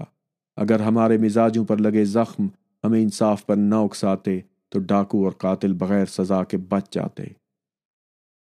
او تم جو انسانیت سے پیار کرتے ہو، تم جو نہ صرف آمریت بلکہ عامر کی مخالفت کی جرت کرتے ہو، ثابت قدم رہو۔ پرانی دنیا کا ہر نقطہ استبداد سے زخمی زخمی ہے۔ آزادی کو پورے کرائے عرض کے گردا گرد شکار کیا گیا ہے۔ ایشیا اور افریقہ نے عرصہ ہوا اسے نکال باہر کر دیا۔ یورپ اسے اجنبی سمجھتا ہے اور انگلینڈ نے اسے روانگی کا نوٹس دے دیا ہے۔ او پناہ گیر کو وصول کر اور وقت پر بنی نو انسان کے لیے ایک پناہ گاہ تیار کر۔ امریکہ کی موجودہ صلاحیت پر۔ مجھے نہ تو انگلینڈ اور نہ امریکہ میں کوئی ایسا شخص ملا جس نے یہ اعتراف نہ کیا ہو۔ کہ ان دونوں ملکوں میں کسی نہ کسی وقت علیحدگی ضرور ہوگی۔ اور ایسا کوئی موقع نہیں جس میں ہم نے یہ بیان کرنے کی کوشش سے کم بات کی ہو کہ ان نو آبادیوں کے آزاد ہو جانے کے لیے پک جانے یا موزوں ہو جانے کا وقت آ گیا ہے۔ سب انسان اس کی اجازت دیتے ہیں اور صرف وقت سے متعلق ایک دوسرے سے مختلف رائے دیتے ہیں۔ تو آئیے غلطیوں کو دور کرنے کے لیے چیزوں کا عمومی جائزہ لیں۔ اور اگر ممکن ہو تو ٹھیک وقت کو تلاش کرنے کی کوشش کریں۔ مگر ہمیں دور جانے کی ضرورت نہیں، تحقیق یکدم ختم ہو جاتی ہے، اس لیے کہ وقت نے ہمیں ڈھونڈ لیا ہے۔ ایک عمومی ہم وقتی ساری چیزوں کے شاندار اتحاد کی حقیقت کو ثابت کرتی ہے۔ ہماری قوت تعداد میں نہیں، بلکہ اتحاد میں ہے۔ پھر بھی ہماری موجودہ تعداد پوری دنیا کی طاقت کو دھکیلنے کو کافی ہے۔ ہمارے غلام علاقوں کے پاس اس وقت روئے زمین پر موجود سب سے بڑی مسلح اور نظم و ضبط والی فوج موجود ہے، اور وہ ابھی ابھی طاقت کے اس نقطے پر پہنچی ہے جس میں کوئی واحد نو آبادی اکیلی خود کو بچا نہیں سکتی، اور پورا مجموعہ جب متحد ہو تو یہ کام کر سکتا ہے۔ ہماری زمینی فوج پہلے ہی کافی ہے، اور جہاں تک بحری معاملات کا تعلق ہے تو ہم اس حقیقت سے آنکھیں نہیں چرا سکتے کہ جب تک کہ یہ وطن اس کے کنٹرول میں رہتا ہے، برطانیہ ایک امریکی جنگی قوت کی تعمیر کو کبھی برداشت نہیں کرے گا۔ اس لیے ہمیں اس شعبے میں ایک سو سال تک ایسے ہی رہنا ہے۔ اگر یہ غلام علاقہ باشندوں سے پرہجوم ہوتا، تو موجودہ حالات میں اس کی مصیبتیں ناقابل برداشت ہوتیں۔ ہمارے پاس جتنے زیادہ بندرگاہی شہر ہوتے، اتنے زیادہ کا ہمیں دفاع کرنا اور ان سے دست بردار ہونا پڑتا۔ خوشی کی بات ہے کہ ہماری موجودہ تعداد ہماری ضرورتوں کے اس قدر مطابق ہے کہ کسی شخص کو بیکار ہونے کی ضرورت نہیں۔ تجارت کی کمی ایک فوج کی متحمل ہو سکتی ہے اور ایک آرمی کی ضروریات ایک نئی تجارت پیدا کرتی ہیں۔ ہم پہ قرضے نہیں ہیں اور جو کچھ ہم اس مد میں حاصل کر سکیں گے، وہ ہماری شاندار بہبود کے بطور کام آئے گا۔ اگر ہم اگلی نسل کو حکومت کی ایک پرسکون صورت دے پائیں، جس کا اپنا ایک آزاد آئین ہو، تو یہ ہر قیمت پر سستی بات ہوگی۔ مگر محض چند حقیر اقدامات کو منسوخ کرانے اور محض موجودہ وزارت کو درہم برہم کرنے کے لیے ملینوں خرچ کرنا قربانی کے شایع نشان نہیں ہے۔ اور یہ گویا اگلی نسل کو تقریباً ظالمانہ استعمال کرنا ہے۔ اس لیے کہ ایسا کرنا ان کے لیے بہت سارا کام چھوڑنے کے مترادف ہوگا اور ان کی پیٹھ پر بھاری قرضہ لادنا ہوگا جس سے وہ کوئی فائدہ نہ اٹھائیں گے۔ ایسا خیال ایک باوقار آدمی کے شایان نشان نہیں ہے اور یہ ایک غیر اہم سیاست دان اور ایک تنگ دل کی خاصیت ہے۔ جو قرض ہم حاصل کریں، وہ ہماری عزت کا مستحق نہیں ہوگا اگر کام مکمل نہ ہو۔ کوئی قوم قرض کے بغیر نہیں رہتی۔ ایک قومی قرض، قومی بانڈ ہوتا ہے اور جب اس پر کوئی سود نہ ہو، تو یہ کسی طرح بھی بوجھ و رنج نہیں ہے۔ برطانیہ ایک سو چالیس ملین سٹرلنگ سے زائد کے قرضے میں جکڑا ہوا ہے، جس پر وہ چار ملین سے زائد کا سود دیتا ہے۔ اور اپنے قرض کی تلافی میں، اس کے پاس ایک وسیع نیوی ہے۔ غلام امریکہ قرض کے بغیر ہے۔ اور ایک نیوی کے بغیر ہے۔ پھر بھی انگلینڈ کے قومی قرضے کے بیسویں حصے پر دوبارہ اتنی بڑی نیوی رکھ سکتا ہے۔ امریکہ کو نو آبادیوں کی نوزائیدہ ریاست کہا جاتا ہے۔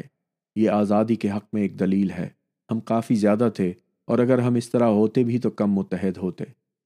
یہ بات بالمشاہدہ کرنے کے قابل ہے کہ ایک ملک جتنا زیادہ گنجان آباد ہو، اتنی ہی اس کی افواج کم ہوں گی۔ فوجی تعداد میں قدیم جدیدوں سے بہت زیادہ تھے۔ اور وجہ صاف ہے۔ اس لیے کہ تجارت آبادی کا نتیجہ ہوتی ہے۔ اس لیے لوگ کسی اور چیز کی طرف توجہ دینے میں فارغ نہ تھے۔ کامرس، حب الوطنی اور فوجی دفاع دونوں کی روح کو کم کر دیتی ہے۔ اور تاریخ ہمیں اچھی طرح بتاتی ہے کہ بہادر ترین حاصلات ہمیشہ ایک قوم کی کمسنی میں کی گئیں۔ تجارت میں اضافہ کے ساتھ انگلینڈ اپنی روح کھو گیا۔ لندن شہر اپنی تعداد کا مقابلہ نہ کرتے ہوئے ایک بزدلی والے صبر کے ساتھ توہینوں کا فرما بردار ہے۔ لوگوں کو جتنا زیادہ نقصان کرنا پڑے، وہ اتنا ہی سرمایہ کاری کرنے پر کم رضامند ہوتے ہیں۔ امیر عمومی طور پر خوف کے غلام ہوتے ہیں اور خوش آمدی انداز میں طاقت کے سامنے کتے کے کپ کپاتے دوغلے پن کے ساتھ اطاعت گزار ہوتے ہیں۔ جوانی اچھی عادتوں کی کاشت کا زمانہ ہوتا ہے، فرد کے لیے بھی اور قوموں کے لیے بھی۔ اب سے نف صدی بعد غلام امریکہ کے لیے ایک حکومت بنانا اگر ناممکن نہیں تو مشکل ضرور ہو سکتا ہے۔ مفادات کی وسیع تنوع، تجارت اور آبادی میں اضافے سے مل کر کنفیوژن پیدا کر سکتی ہے۔ ایک غلام علاقہ دوسرے غلام علاقے کے خلاف ہوگا۔ ہر ایک اہل ہوتے ہوئے بھی دوسرے کی مدد نہیں کرے گا۔ اور جب مغرور و احمق اپنے چھوٹے امتیازات پر فخر کریں، تب مند اس بات پر ماتم کریں گے کہ یونین پہلے کیوں نہیں بنائی گئی۔ اس لیے موجودہ وقت اسے قائم کرنے کا صحیح وقت ہے۔ کم سنی کی ساتھی گیری اور بدقسمتی میں بنی ہوئی دوستی سب سے زیادہ دیر پا اور ناقابل تغیر ہوتی ہیں۔ ہمارا موجودہ یونین ان دونوں خصوصیات سے مزین ہے۔ ہم جوان ہیں اور ہم بے آرام رہے ہیں، مگر ہمارا اتحاد ہمارے مصائب کو جھیل گیا اور اس نے آنے والی نسلوں کے لیے اس پر ناز کرنے کو ایک یادگار عہد معین کیا ہے۔ موجودہ زمانہ وہ خاص زمانہ ہے جو قوموں میں صرف ایک بار آتا ہے یعنی اپنی ایک حکومت بنانے کا وقت۔ بہت ساری قوموں نے یہ وقت پھسلنے دیا اور یوں وہ اپنے لیے خود قوانین بنانے کے بجائے اپنے فاتحوں کی طرف سے قوانین وصول کرنے پر مجبور ہوئے۔ پہلے ان کا ایک بادشاہ تھا، اس کے بعد ایک حکومتی قسم۔ حالانکہ ایک حکومت کا چارٹر یا اس کی آئینی شکیں پہلے بنانا چاہیے اور ان پر عمل درآمد کروانے والے لوگ بعد میں مقرر ہونے چاہیے۔ مگر آئیے دوسری قوموں کی غلطیوں سے سیکھیں اور اس موقع کو ہاتھ سے نہ جانے دیں۔ آئیے ہم صحیح وقت پر حکومت شروع کریں۔ جب ولیم دی کنکرر نے انگلینڈ کو زیر کر لیا، تو اس نے انہیں تلوار کی نوک پر قانون دے دیا۔ اور جب تک ہم یہ رضامندی نہ دیں کہ امریکہ میں حکومت قانونی طور پر بن جائے، ہم کسی تالے آزما غنڈے کے اس پر بیٹھ جانے کے خطرے میں ہوں گے، جو کہ ہم سے اسی طریقے سے سلوک کرے گا اور پھر ہماری آزادی کہاں ہوگی؟ ہماری جائیداد کہاں ہوگی؟ پچھلے صفحے پر میں نے غلام امریکہ کے چارٹر کی معقولیت پر کچھ خیالات پیش کیے تھے اور یہاں میں اس موضوع کو دوبارہ چھیڑنا چاہتا ہوں۔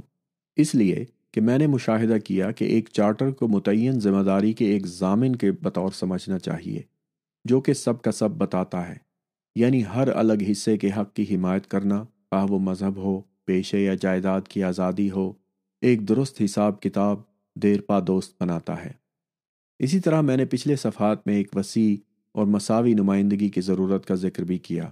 اس سے بڑھ کر کوئی اور سیاسی معاملہ ہماری توجہ کا مستحق نہیں ہوگا۔ ووٹ دینے والوں کی ایک چھوٹی تعداد یا نمائندوں کی ایک چھوٹی تعداد دونوں مساوی طور پر خطرناک ہیں۔ لیکن اگر نمائندوں کی تعداد چھوٹی کے علاوہ غیر مساوی بھی ہو، تو خطرہ مزید بڑھ جاتا ہے۔ فوری لزومیت بہت سی چیزوں کو آسان بناتی ہے، لیکن اگر باتوں کو طول دیا جائے تو وہ مظالم میں تبدیل ہو سکتی ہیں۔ تدبیر اور حق مختلف چیزیں ہیں۔ جب امریکہ کی آفتوں کو ایک مشاورت کی ضرورت تھی، تو اس وقت کوئی اور طرز اس قدر تیار یا مناسب نہ تھا جس طرح کہ اسمبلی کے ایوانوں میں سے اشخاص کا مقرر کیا جانا موضوع اور مناسب تھا۔ اور جس بصیرت کے ساتھ انہوں نے کام شروع کیا، اس نے اس کانٹیننٹ کو بربادی سے بچا لیا۔ مگر چونکہ یہ ممکنات سے زیادہ ہے کہ ہم ایک کانگریس کے بغیر کبھی نہ ہوں گے اچھے نظام کے ہر خیر خواہ کے لیے اس بات کا مالک ہونا ضروری ہے کہ اس تنظیم کے ممبروں کو چننے کا طریقہ بہت اچھا ہو۔ اور میں اسے ایک سوال کے بطور ان لوگوں کو پیش کرتا ہوں جو بنی نو انسان کا مطالعہ کرتے ہیں۔ کیا نمائندگی اور الیکشن ایک بہت بڑی قوت نہیں ہے؟ جب ہم اگلی نسلوں کے لیے منصوبہ بندی کر رہے ہیں، تو ہمیں یاد رکھنا چاہیے کہ نیکی موروسی نہیں ہوتی۔ یہ بات کچھ لوگوں کے لیے حیران کن ہو سکتی ہے۔ یا اس طرح سوچنے میں بہت سے لوگ نارضامند ہوں گے، مگر یہ اہمیت نہیں رکھتا۔ لیکن یہ دکھانے کے لیے بہت سے مضبوط دلائل دیے جا سکتے ہیں کہ ایک کھلے عام اور مسمم آزادی کے لیے اعلان نامہ سے زیادہ کوئی اور چیز ہمارے معاملات کو اس قدر مستعدی سے حل نہیں کر سکتی۔ ان دلائل میں سے کچھ یہ ہیں۔ اول، قوموں کی خصلت ہے کہ جب دو قومیں دوسری طاقتوں کے لیے جنگ میں ہوں تو وہی طاقتیں مصالحت کنندہ کے بطور آ جاتی ہیں اور ایک امن کے ابتدائی انتظامات لاتی ہیں۔ مگر یہاں جبکہ امریکہ خود کو برطانیہ کی رائیت کہلواتا ہے، تو کوئی طاقت، خواہ وہ کتنی بھی منظم کیوں نہ ہو، اپنی مصالحت کاری کی پیشکش نہیں کر سکتی۔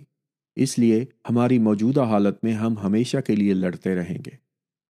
دوم، یہ سوچنا بلا جواز ہے کہ فرانس یا اسپین ہمیں کسی طرح کی امداد دیں گے۔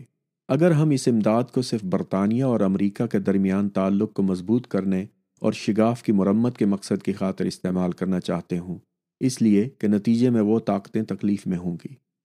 سوم، جبکہ ہم برطانیہ کی رعایا ہونے کا اعتراف کرتے ہیں اور پھر اس کے خلاف لڑتے ہیں، تو ہم خارجی اقوام کی نظروں میں باغی تصور ہوں گے۔ یہ نظیر ان کے سکون و امن کے لیے کسی قدر خطرناک ہے یعنی رعایا کے نام کے تحت لوگوں کا ہتھیار اٹھا لینا۔ ہم اسی جگہ خلاف قیاس بات کو حل کر سکتے ہیں، مگر مزاحمت اور اطاعت کو اکٹھا کرنے کی بات کو عام تفہیم دلانے کے لیے بہت زیادہ شائستہ خیال کی ضرورت ہوتی ہے۔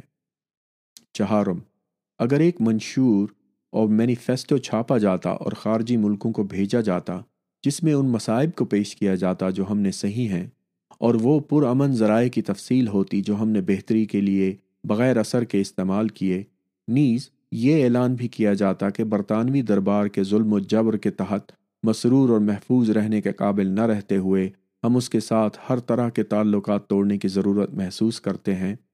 بیک وقت سارے ایسے ملکوں کی طرف اپنے پرامن رجحان کی یقین دہانی کراتے اور ان کے ساتھ تجارت شروع کرنے کی اپنی خواہش ظاہر کرتے۔ اس طرح کی ایک عرض داشت غلام امریکہ کے لیے زیادہ اچھے اثرات پیدا کرے گی۔ بنسبت برطانیہ کو اپیلوں کا ایک پورا بحری جہاز بھر کر بھیجے جانے سے۔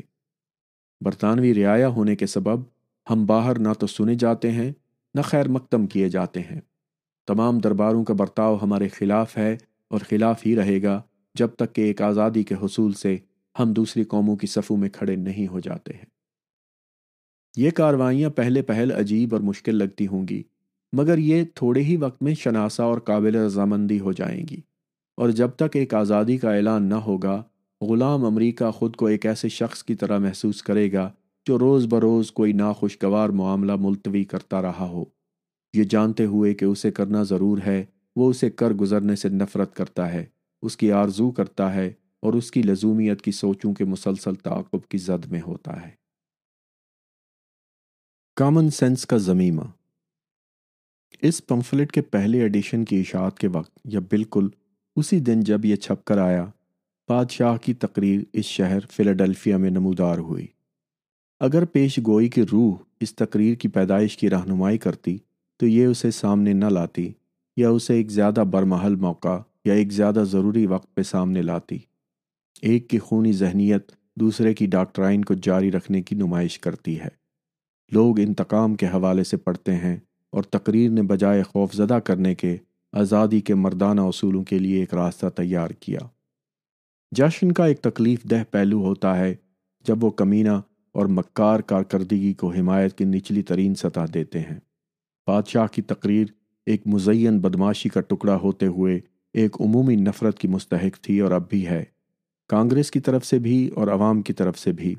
پھر بھی جیسے کہ ایک قوم کا داخلی امن زیادہ تر پاک دامنی جس کو مناسب الفاظ میں قومی رسوم کہا جا سکتا ہے پر منحصر ہوتا ہے، تو کچھ چیزوں کو ایک خاموش حکارت میں گزر جانے دینا اکثر بہتر ہوتا ہے۔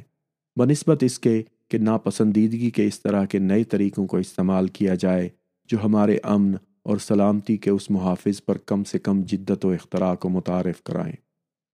یہ تقریر اگر اسے ایک تقریر کہا جائے تو سچ، مشترک، بہتری اور بنی نو انسان کے وجود کے خلاف ایک بے ادب دانستہ حتک کے علاوہ کچھ بھی نہیں ہے۔ اور یہ انسانی قربانیوں کو جابروں کے گھمنڈ کو پیش کرنے کا ایک باضابطہ اور پرشکوہ طریقہ ہے۔ مگر انسانوں کا یہ عمومی قتل عام بادشاہوں کے استحقاقوں اور یقینی نتیجوں میں سے ایک ہے۔ اس لیے کہ چونکہ قدرت انہیں نہیں جانتی، وہ قدرت کو نہیں جانتے۔ اور گو کہ وہ ہمارے اپنے پیدا کردہ ہیں، وہ ہمیں نہیں جانتے اور اپنے خالقوں کے خدا بن چکے ہیں۔ اس تقریر کی ایک اچھی صفت یہ ہے کہ وہ دھوکہ نہیں دے سکتی، نہ ہی ہم دھوکہ کھا سکتے ہیں۔ بربریت اور استبداد اس کے چہرے سے ظاہر ہے۔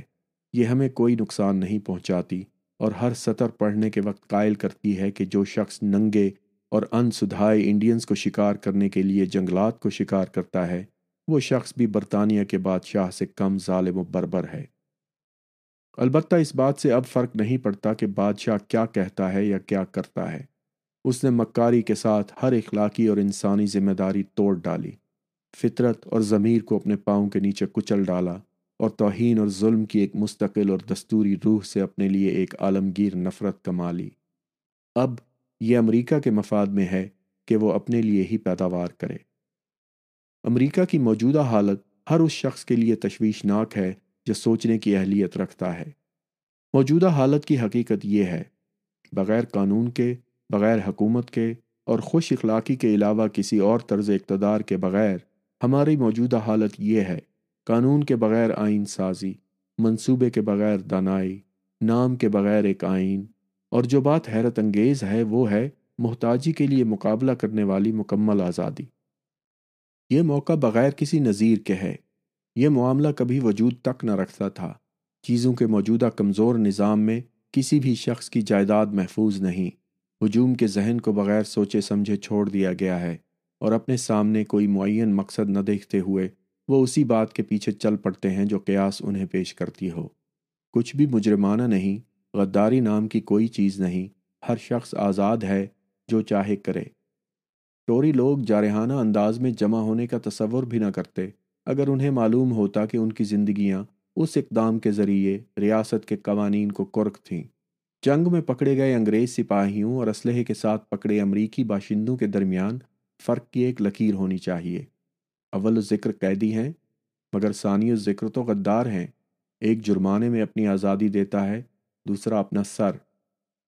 ہماری بصیرت کا مقابلہ نہ کرتے ہوئے ہماری کاروائیوں میں سے کچھ میں ایک کمزوری ہے جو اختلاف رائے کی حوصلہ افزائی کرتا ہے۔ غلام امریکہ کا کمر بند بہت کھلے ڈلے طور پر بندھا ہے۔ اگر وقت پہ کچھ نہ کیا گیا تو کچھ کرنے کو بہت دیر ہو جائے گی اور ہم ایک ایسی صورت حال میں گھر جائیں گے جہاں نہ مفاہمت عملی ہوگی اور نہ آزادی۔ بادشاہ اور اس کے حقیر ہواری غلام امریکہ کو تقسیم کرنے کا اپنا پرانا کھیل جاری رکھیں گے اور ہمارے بیچ نہ چاہنے والے پرنٹر ہیں جو خوش نما جھوٹ پھیلانے میں مصروف ہوں گے۔ وہ ایار اور منافقانہ خط جو چند ماہ قبل نیو یارک کے دو اخباروں میں چھپا اور اسی طرح دو اور اخبارات کے اندر اس بات کا ثبوت ہے کہ ایسے لوگ ہیں جو یا بصیرت مانتے ہیں یا دیانت۔ سوراخوں اور کونوں کے اندر گھس جانا اور مصالحت کی باتیں کرنا آسان ہے، مگر کیا ایسے لوگ سنجیدگی سے سوچتے ہیں کہ یہ کام کتنا مشکل ہے؟ اور یہ کتنا خطرناک ثابت ہوگا اگر اس پر کانٹیننٹ تقسیم ہو جائے؟ کیا وہ اپنے خیال کے اندر انسانوں کے مختلف نظاموں کو لیتے ہیں؟ جن کی صورتحال اور حالات پر غور کرنے کی ضرورت ہے، کیا وہ خود کو مظلوموں کی جگہ پر رکھیں گے جن کا سب کچھ پہلے ہی جا چکا ہے؟ اور کیا وہ خود کو اس سپاہی کی جگہ پر رکھیں گے جس نے اپنے ملک کے دفاع کے لیے سب کچھ قربان کر دیا ہے؟ اگر ان کی ناپختہ میانہ روی دوسروں سے قطع نظر صرف ان کی اپنی ذاتی صورتحال سے موزوں ہو، تو وقت انہیں قائل کر دے گا کہ وہ اپنے میزبان کے بغیر حساب کتاب کر رہے ہیں۔ کچھ کہتے ہیں کہ ہمیں اس جگہ پر رکھو جہاں ہم سترہ سو تریسٹھ میں تھے۔ جس پر میں جواب دیتا ہوں کہ اس درخواست پر عمل کرنا اب برطانیہ کے بس میں نہیں ہے۔ لیکن اگر ایسا ہوتا بھی اور یہ عطا بھی کی جاتی، تو میں ایک معقول سوال کے بطور پوچھتا کہ ایک ایسے کرپٹ اور عہد شکن دربار کو کن ذرائع سے اس کے وعدوں کو پورا کرنے پر رکھا جا سکتا ہے؟ ایک اور پارلیمنٹ نہیں، بلکہ یہی موجودہ پارلیمنٹ بھی اس بہانے سے کہ یہ تشدد سے حاصل کیا گیا یا بے عقلی میں عطا کیا گیا، اس ذمہ داری کو منسوخ کر سکتی ہے۔ اور اس صورت میں ہماری تلافی کہاں ہے؟ قوموں کے ساتھ معاملات میں قانون کی طرف نہیں جایا جا سکتا کہ توپیں تاجوں کی بیرسٹر ہیں اور تلوار انصاف کے نہیں بلکہ جنگ کے مقدمے کا فیصلہ کرتی ہے۔ سترہ سو تریسٹھ کے مقام پر ہونے کو یہ کافی نہیں ہے کہ قوانین کو صرف اسی حالت میں رکھا جائے، بلکہ یہ بھی کہ ہمارے حالات کو بھی اسی حالت میں رکھا جائے۔ اسی طرح ہمارے جلے اور تباہ کردہ قصبوں کی مرمت یا تعمیر کی جائے، ہمارے نجی نقصانات پورے کیے جائیں، ہمارے سرکاری قرضہ جات دفاع کے واسطے لیے ہوئے موقوف ہوں۔ وگرنہ تو ہم اس سے لاکھوں گنا بدتر ہوں گے جہاں ہم بدخواہ عرصے میں تھے۔ اس طرح کی ایک درخواست اگر ایک سال پہلے تعمیل ہو جاتی تو غلام امریکہ کے دل اور روح جیت چکی ہوتی، مگر اب بہت دیر ہو چکی۔ محض ایک تاوان کی سزا والے قانون کی منسوخی کے لیے ہتھیار اٹھانا آفاقی قانون کی طرف سے ناجائز سا لگتا ہے اور انسانی احساسات سے متضاد سا لگتا ہے، جیسے اطاعت گزاری لاگو کرنے کے لیے ہتھیار اٹھائے جائیں۔ کسی بھی پہلو سے مقصد ذریعے کو جواز نہیں دیتا، اس لیے کہ ایسی معمولی باتوں کے لیے لوگوں کی زندگیاں ناکارہ کرنا بہت بھاری قیمت ہوتی ہے۔ یہ تشدد ہے جو ہمارے اجسام پر کیا جاتا ہے اور جس کی دھمکی دی جاتی ہے۔ ایک مسلح فوج سے ہماری جائیداد کو تباہ کرنا، آگ اور تلوار سے ہمارے وطن پر حملہ کرنا، جو کہ شعوری طور پر اسلحہ کے استعمال کو مستحق کرتا ہے۔ اور وہ گھڑی جس میں دفاع کے اس طرح کے طریقے ضروری ہو گئے تھے، تو برطانیہ کی ساری محکومی کو ختم ہو جانا چاہیے تھا۔ اور امریکہ کی آزادی کو اسی وقت سے تصور کرنا چاہیے تھا، جس گھڑی اس کے خلاف پہلی گولی چلائی گئی تھی۔ یہ لکیر استقامت کی ایک لکیر ہے، جسے نہ تلون مزاجی نے کھینچا نہ حوث نے اسے توسیع دی، بلکہ اسے واقعات کے ایک تسلسل نے پیدا کیا جن کے مصنفین امریکی غلام علاقے نہ تھے۔ میں ان تاثرات کو مندرجہ ذیل بر وقت اور نیک ارادوں کے ساتھ ختم کرتا ہوں۔ آزادی حاصل کرنے کے تین طریقے ہیں، اور ان تینوں میں سے ایک آج یا کل غلام امریکہ کا مقدر ہوگا۔ ایک، کانگریس میں عوام کی قانونی آواز سے۔ دو، فوجی طاقت سے۔ یا تین ایک بے ترتیب مجمع سے۔ ایسا اکثر نہیں ہو سکتا کہ ہمارے فوجی مہذب شہری ہوں اور لوگوں کے اجدہام معقول لوگ ہوں۔ نیکی جیسا کہ میں نے پہلے کہا، موروثی نہیں ہوتی، نہ ہی یہ دوامی ہوتی ہے۔ ان ذریعوں میں سے پہلے کے ذریعے ایک آزادی لائے جائے۔ اس کا مطلب ہے کہ روئے زمین پر وہ نجیب ترین، خالص ترین آئین بنانے کے لیے ہمارے پاس ہر موقع اور ہر حوصلہ افزائی موجود ہے۔ یہ ہمارے بس میں ہے کہ دنیا کو از سر نو شروع کریں۔ موجودہ صورتحال نوح کے زمانے سے لے کر آج تک وقوع پذیر نہ ہوئی۔ ایک نئی دنیا کا یوم پیدائش پاس ہی ہے اور انسانوں کی ایک نسل چند مہینوں کے اندر اندر آزادی کا اپنا حصہ وصول کرنے والی ہے۔ یہ فکر باوقار ہے اور اس نقطۂ نظر میں چند کمزور یا مفاد پرست لوگوں کی چھوٹی چھوٹی نکتہ چینیاں بہت مزے کا خیز اور حقیر لگتی ہیں۔ کیا ہمیں موجودہ موضوع اور دعوت دیتے ہوئے زمانے کو نظر انداز کر دینا چاہیے اور بعد ازاں آزادی دیگر ذرائع سے حاصل ہونی چاہیے؟ ہمیں نتیجے کی ذمہ داری خود اپنے اوپر ڈالنی چاہیے یا ان کے اوپر جن کی تنگ اور متعصبانہ ارواح عادتاً بغیر معلومات یا غور و فکر کیے اقدام کی مخالفت کر رہی ہیں۔ آزادی کی حمایت میں دلائل دینے ہوتے ہیں جنہیں لوگوں کو نجی طور پر خود سوچنا چاہیے، بجائے یہ کہ انہیں سر عام بتانا پڑے۔ ہمیں اب اس پر بحث نہیں کرنی چاہیے کہ ہم آزاد ہوں گے یا نہیں، بلکہ اسے ایک مضبوط اور باوقار بنیاد پہ حاصل کرنے پہ بےتاب ہونا چاہیے۔ ہر نیا دن ہمیں اس کی لازمیت کا قائل کرتا ہے، حتیٰ کہ ٹوریوں کو اسے فروغ دینے میں سب سے آگے آگے ہونا چاہیے۔ اس لیے کہ جیسا کہ کمیٹیوں کے قیام نے انہیں عوامی غیظ و غضب سے محفوظ رکھا، اس لیے ایک حکومت کی ایک اور مستحکم صورت انہیں اس کے تسلسل سے جاری رکھ سکے گی۔ اگر ان کے پاس وگ ہونے کے لیے کافی صلاحیتیں نہیں ہیں، تو انہیں آزادی کے لیے خواہش کرنے کی کافی قابلیت رکھنی چاہیے۔ المختصر، آزادی وہ واحد بندھن ہے جو ہمیں باہم متفق اور اکٹھا رکھ سکتی ہے۔ تب ہم اپنا مقصد حاصل کر سکیں گے اور ہمارے کان ایک سازشی اور ظالم دشمن کے منصوبوں کے خلاف قانونی طور پر بند ہوں گے۔ نیز، ہم برطانیہ کے ساتھ سلوک کرنے میں بھی موضوع بنیادوں پر ہوں گے۔ اس لیے کہ معاہدے کے لیے دلیل ہے کہ مصالحت کی شرائط کے لیے اس دربار کے غرور کو ریاست ہائے امریکہ کے ساتھ امن کی شرائط کے لیے سلوک کرتے ہوئے کم ٹھیس پہنچے گی۔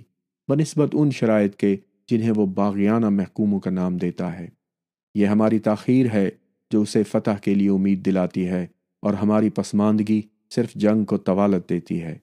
جس طرح کہ ہم نے اس سے کسی اچھے نتیجے کے بغیر اپنی شکایات کے حصول کی خاطر اپنی تجارت روک دی آئیے، اب ہم متبادل آزماتے ہیں۔ آزادانہ طور پر خود ان کی تلافی کر کے اور پھر تجارت کھولنے کی پیشکش کر کے۔